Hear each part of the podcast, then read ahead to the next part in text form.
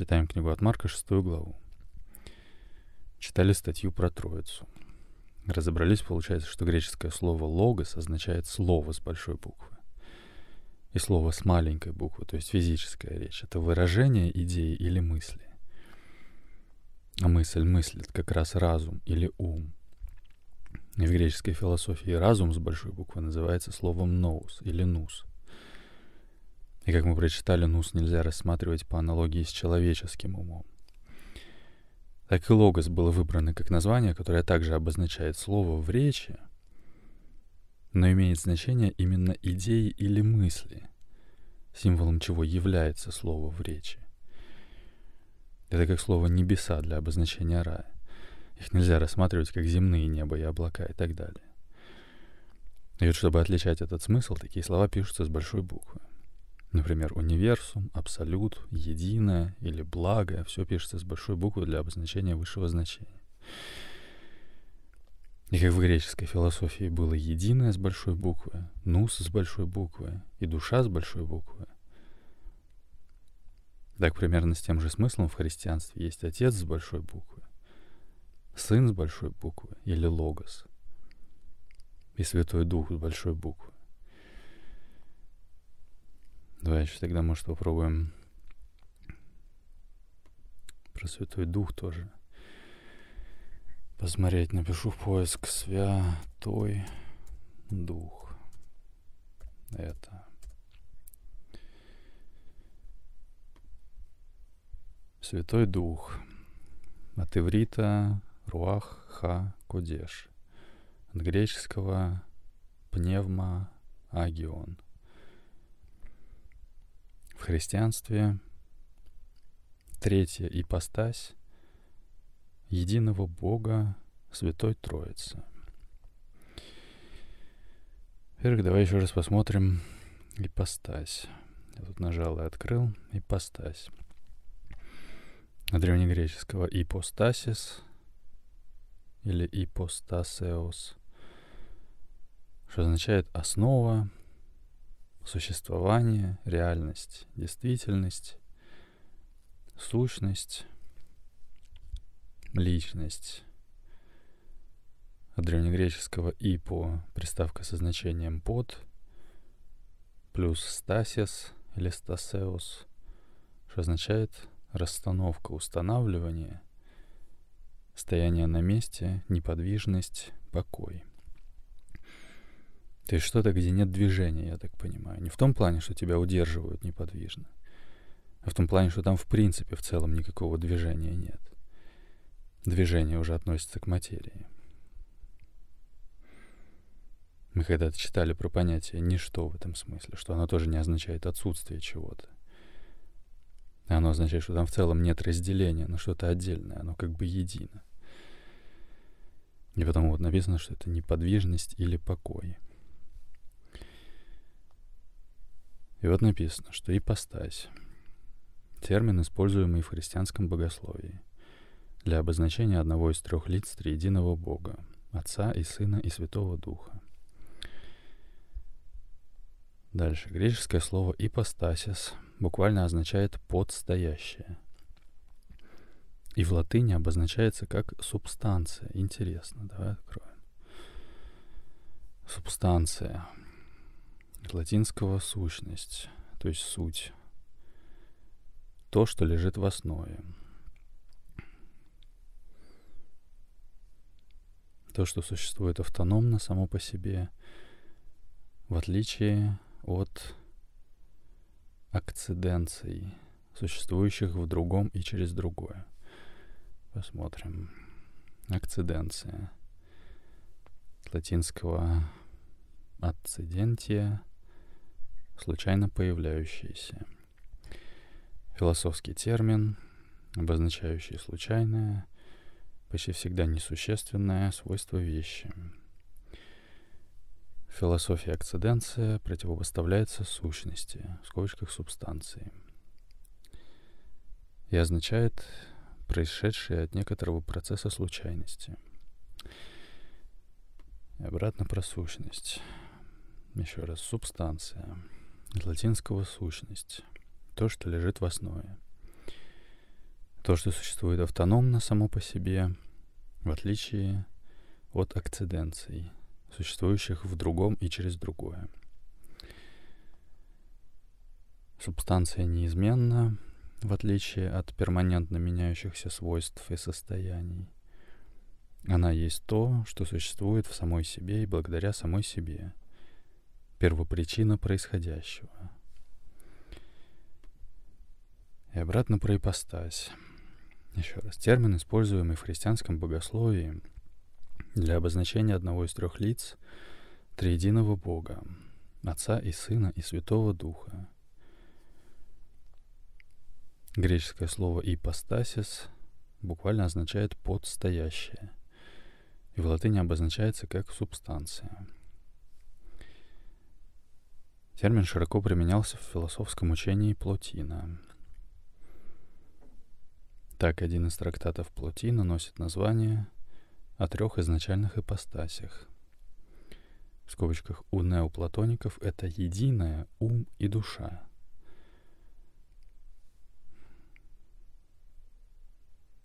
Давай еще, кстати, в продолжение темы про ничто напишу в поиск простое философии. Например, божественная простота. Один из божественных атрибутов. Впервые, впервые понятие о божественной простоте появилось в древнегреческой философии. Учения о ней развивали Платон, Аристотель и Плотин. От них концепцию позаимствовали латинские и греческие отцы церкви, пытавшиеся связать ее с догматом о Троице — Проблема божественной простоты подробно изучалась в схоластическом богословии.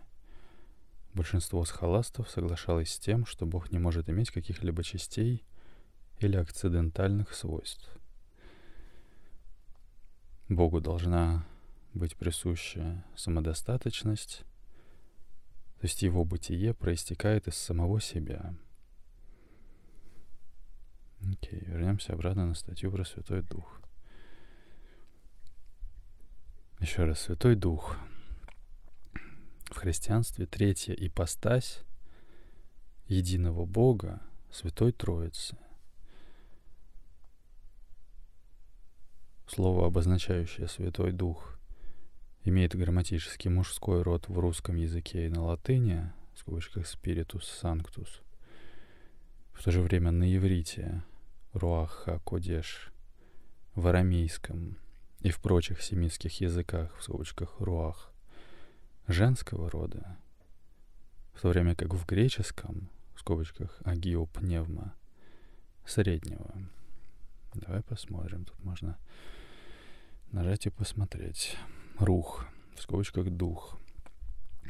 От арабского дух, аналог на иврите руах — Видимо, потому что семитские языки — это группа языков, в том числе и арабский, и иврит. Написано в исламе «дух» часто выступает синонимом термина «навс» в скобочках «душа». Интересно. Вот оно тоже опять. Возникает вопрос, это душа или дух? Если дух — это руах, а душа — это навс — то есть это, наверное, разные понятия, а выступают синонимами.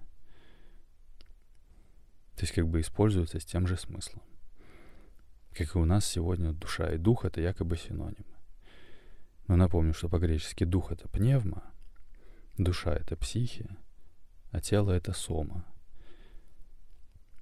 И мы тут тоже сейчас прочли. Уже Святой Дух соответствует еврейскому слову руах акодеш и греческому слову пневма вернее, агиопневма. И вот дальше про рух. В ранней арабской поэзии «навс» означало личность или человека, в то время как «рух» означало дыхание и ветер. В Коране «навсом» обозначают душу, а «рухом» особое божественное качество, То есть так же, как и у греков была пневма или дух, который означало некое божественное начало. И была психу или душа, или психика, наверное, внутренний мир человека. Дальше. Некие суфии называли духом, в скобочках рух, высшую часть человеческой души, а остальные части — душой, в скобочках навс. В религиозно-философской метафизике понятиям душа и дух придается онтологическо-космологический статус. У суфиев рух — синоним перворазума первотворения, именуемого также Ар-Рух Аль-Кудс, в скобочках Дух Святости, Ар-Рух Аль-Мукадас, в скобочках Дух Освящения, Рух Аль-Арвах, Ар-Рух Аль-Азам, Ар-Рух Аль-Кудси, в скобочках Дух Святого — Рух Аллах, в скобочках Дух Бога, в скобочках Аллаха. Посмотрим. Во-первых, метафизика древнегреческого та мета, та физика, то есть то, что после физики. Раздел философии, занимающийся исследованиями первоначальной природы реальности, мира и бытия. Во-вторых, посмотрим антология. На древнегреческого «онтос» — сущее, то, что существует, плюс «логос» — учение, наука. Учение о сущем, учение о бытии как таковом. Раздел философии, изучающий фундаментальные принципы бытия — В-третьих, посмотрим космология. Древнегреческого космос — мир, и логия — учение. То есть мироучение или учение о мире. Раздел астрономии, изучающий свойства и эволюцию, эволюцию Вселенной с большой буквы. Вот еще раз про Руах. В религиозно-философской метафизике — Понятиям душа и дух придается онтологическо-космологический статус. У суфиев рух — синоним перворазума, первотворения, именуемого также Ар-Рух Аль-Куц, в скобочках Дух Святости, чем-то похоже на Святой Дух. Ар-Рух Аль-Мукадас, в скобочках Дух Освящения — Рух аль-Арвах или Ар-Рух аль-Азам или Ар-Рух аль-Куци, в скобочках Дух Святого, и Рух Аллах, в скобочках Дух Бога, в скобочках Аллаха. И откроем еще про суфиев тут. Суфизм. Одно из основных направлений классической мусульманской философии. Последователей суфизма называют суфиями. Окей. Про пневму. Теперь, если еще раз посмотреть. Пневма. На древнегреческого дыхание, дуновение, дух. В стоицизме пневма — жизненная сила, отождествляемая с логосом, первоогнем. Космическое дыхание, дух — в раннехристианской философии Святой Дух, третье лицо Троицы.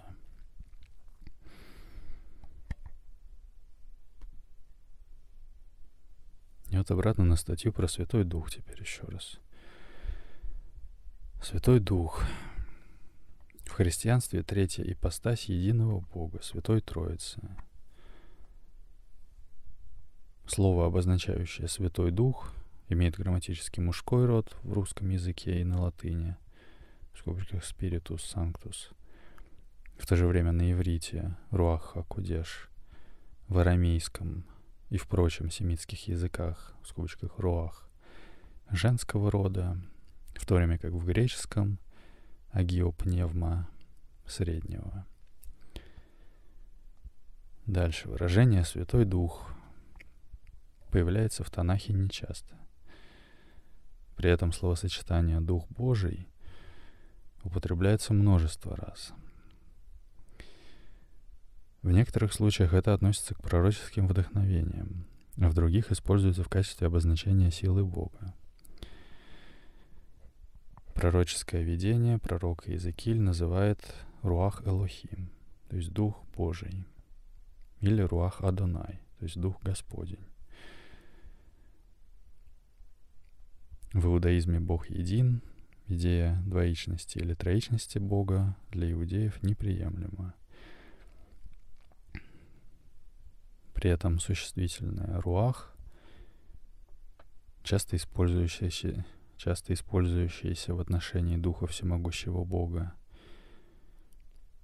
а также вообще относится к понятию «дух»,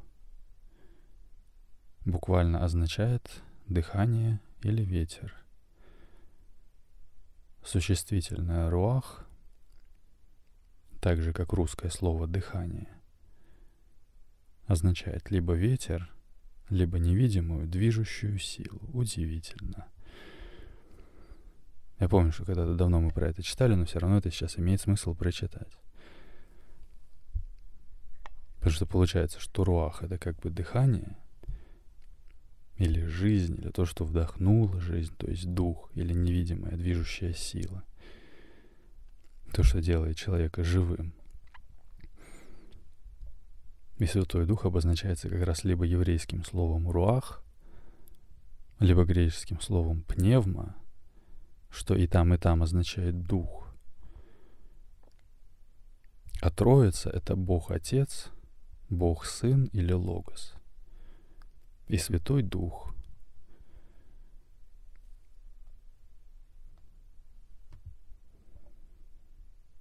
И мы тут только что читали, что понятие о божественной простоте появилось в древнегреческой философии. Учения о ней развивали Платон, Аристотель и Платин. От них концепцию позаимствовали латинские и греческие отцы церкви, пытавшиеся связать ее с догматом о Троице — Согласно Августину и Ансельму Кентерберийскому, Богу должна быть присуща самодостаточность, то есть его бытие проистекает из самого себя. можно посмотреть тут тоже. Аврелий Августин Ипон, Ипонийский, также известный как Блаженный Августин богослов, философ и епископ Гиппона царского в Нумидии. Его труды повлияли на развитие западной философии и западного христианства. И он считается одним из самых важных отцов католической церкви в святоотеческий период. Его труды и житие получили признание и в православной церкви, где он причислен к лику блаженных. По словам своего современника Иронима Стридонского, церковного писателя и создателя канонического латинского текста Библии, Августин, цитируется, заново утвердил древнюю веру. В юности он склонялся к персидской религии манихейству, а позже к неоплатонизму. После своего обращения в христианство и крещения в, 300, в 386 году. Августин разработал свой собственный подход к философии и теологии, включив в него различные методы и точки зрения. Полагая, что благодать Христа необходима для свободы человека, он помог сформулировать доктрину первородного греха. Когда Западная Римская империя начала распадаться, Августин представлял церковь как духовный град Божий, отличный от материального града земного. Его мысли глубоко повлияли на средневековое мировоззрение. Та часть церкви, которая, которая придерживалась концепции Троицы, определенной, определенной Никейск, Никейским и Константинопольскими соборами, тесно отождествляла себя с работой о Троице, латинского «De Trinitate», книга, написанная Августином, в которой обсуждается Троица в контексте Логоса. В апокрифических письмах Августина к Кириллу Иерусалимскому Августин упоминает, что видел ребенка, который пытался перелить всю морскую воду в ямку с помощью морской раковины. Августин объяснил ребенку, что это невозможно, после чего ребенок повторил ему на латыни. «Августин, что ты пытаешься сделать? Неужели ты веришь, что ты сможешь перелить все море в маленький кувшин?» Затем ребенок исчез из его поля зрения. Некоторые толкователи отождествляют ребенка с Господом Иисусом. Притча стала популярным сюжетом иконографии — и означает невозможность для ограниченного человеческого разума глубоко познать тайну веры Пресвятой Троицы. Интересно.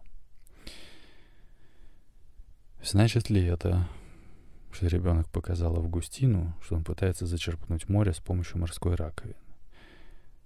А на самом деле просветление — это когда капля понимает, что она есть океан. И что как бы не тем путем он пытается познать, и тогда это, следовательно, невозможно. А не то, что это в принципе невозможно, иначе бы тогда вообще терялся смысл. В общем, не знаю, это просто мысли вслух.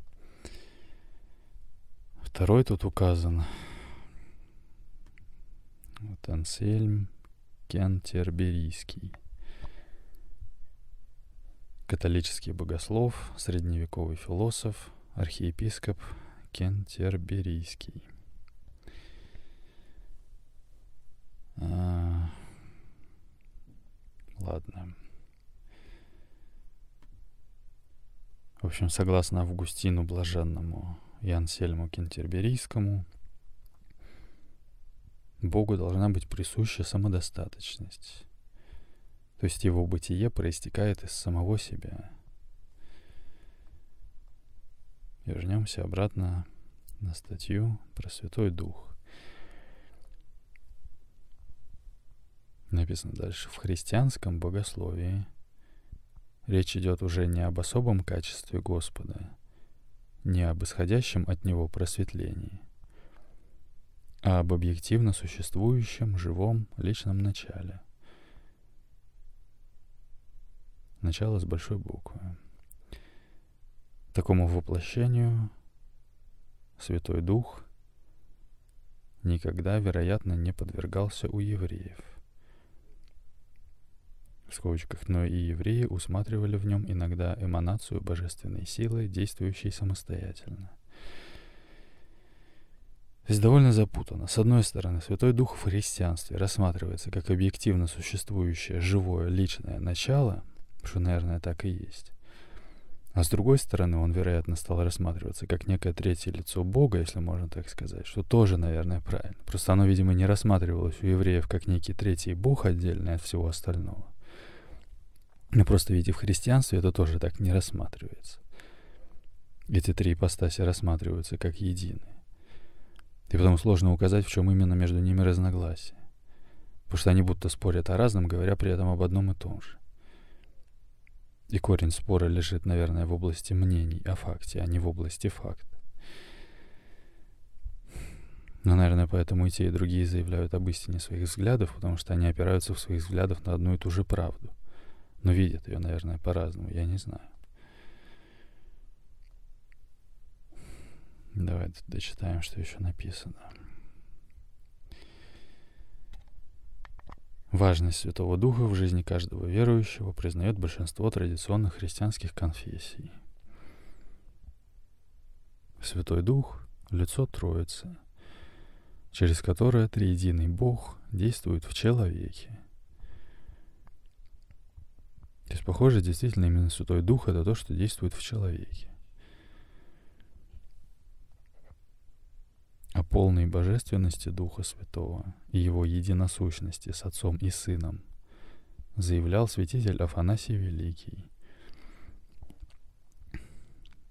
Ориген утверждал, что Дух Святой обладает таким достоинством и властью и сопричастен Отцу и Сыну. Одновременно в церкви появились и противоположные взгляды на природу Святого Духа. Так Константинопольский епископ Македонский в IV веке выражал мнение, будто Дух Святой — слуга и служитель и подчинен Богу Отцу и Сыну. Кизикский епископ Евномий высказывался о происхождении Духа вследствие повеления Отца и действия Сына. Учения македонян и евномян о Духе Святом были рассмотрены на Константинопольском соборе в 381 году, признаны еретическими и преданы анафеме. В общем, я так понимаю, раз человек живет, а признаки жизни это дыхание, питание, рост, что там еще? Размножение движение. То есть раз человек живет, значит в нем есть дух. И может быть он пока что не святой, но это тот же самый дух.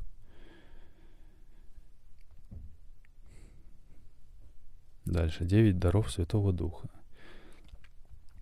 Слово мудрости, слово знания, вера, дары исцелений, чудотворения, пророчество — развлечения духов, иные языки, истолкование языков. Отмечается, что ключом к пониманию этих даров является слово «проявление».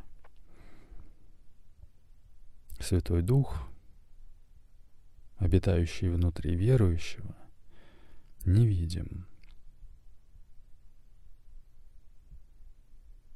Каждый из этих даров является сверхъестественным проявлением Святого Духа, обитающего в верующем и действующего через него.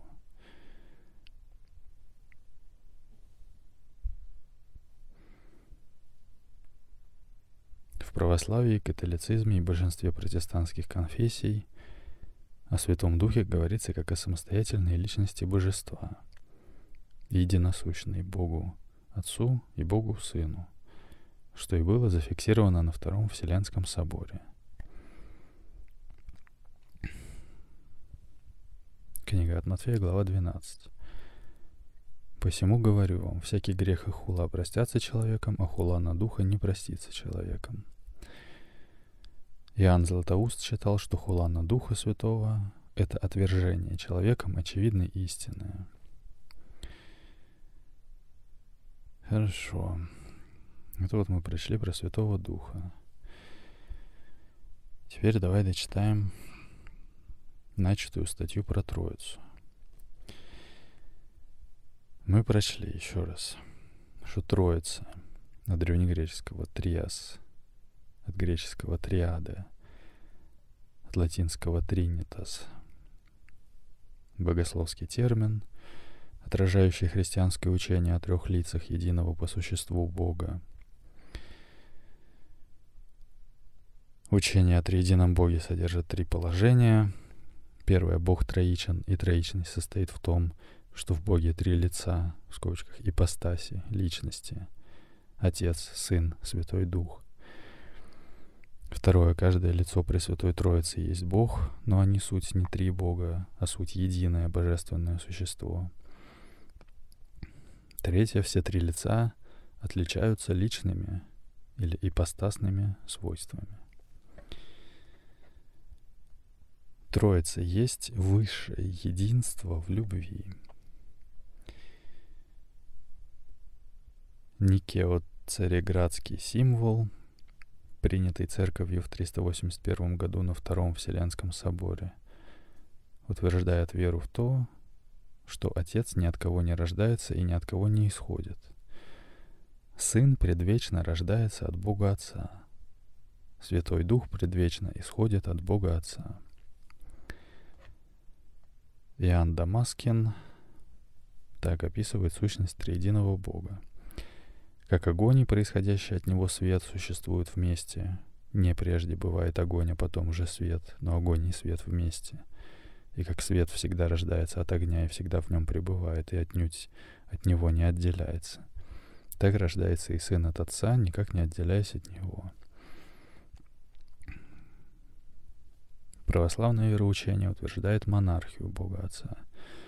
То есть Бог Отец является источником Бога Сына и Святого Духа. При этом, при этом она, то есть эта монархия, не означает подчинение Богу Отцу, Бога Сына и Святого Духа, так как Сын и Святой Дух являются самостоятельными личностями и обладают всем, что присуще по природе Отцу, кроме свойства его нерожденности, в скобочках не происхождения ни от какого другого начала. Библия нигде не использует термин «троица» или «триединство» или что-либо подобное. Есть только два текста, которые определяют Троицу. Итак, идите, научите все народы, крестя их во имя Отца и Сына и Святого Духа. Книга от Матфея, глава 28. И ибо три свидетельствуют на небе, Отец, Слово и Святый Дух. И сии три суть едино. Первое послание Иоанна, глава 5. Начало богословскому раскрытию догмата троичности полагает святой Иустин Философ. В слове «логос» Иустин находит греческо-философский смысл разума, то есть «нуса» с большой буквы. И мы разбирали, что после единого «нус» совершеннее всего и отличается от единого только инаковостью, то есть тем, что он уже не есть единое. И вот мы подошли опять к тому, на чем остановились. Читаем еще раз. Христианское учение ставило богословскому умозрению трудную задачу. Как примирить учение о божественной природе Христа с признанием абсолютного единства божества? В решении этой задачи можно было пойти двояким путем. В первом случае представлялась опасность превратить логос в безличную силу, в простой принцип, неотделимый от Бога. Во втором случае Логос являлся отдельную от Бога Отца личностью, но переставал быть причастником внутренней божественной жизни и существа Отца. Отцами и учителями до Никейского периода, то есть периода до собрания в городе Никей, или Первого Вселенского собора, собрания для решения глобальных вопросов христианства, Надлежащей постановки данного вопроса дано не было. За исключением святителя Иринея Леонского, все писатели данного периода до Оригена в раскрытии учения об отношении сына к отцу держатся теории различия слова внутреннего, логос эндиатетус, и слова произнесенного, то есть логос профорикос –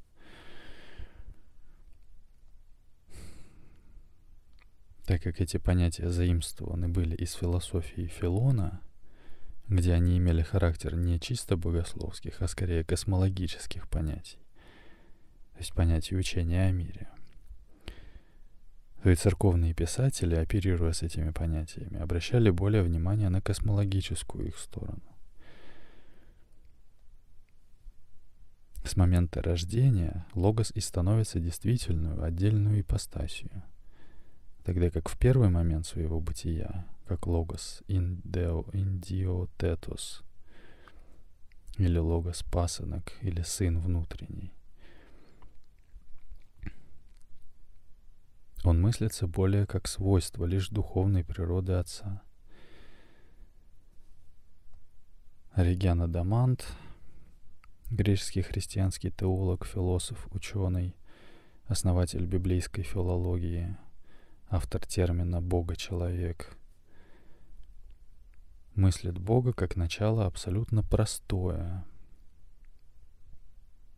то есть то, что не имеет частей, как абсолютную энаду, в скобочках совершеннейшее единство, высшую всяких мыслимых определений.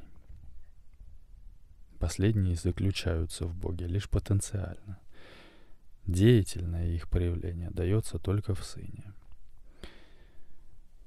Отношение между отцом и сыном мыслится, следовательно, как отношение энергии потенциальной к энергии актуальной.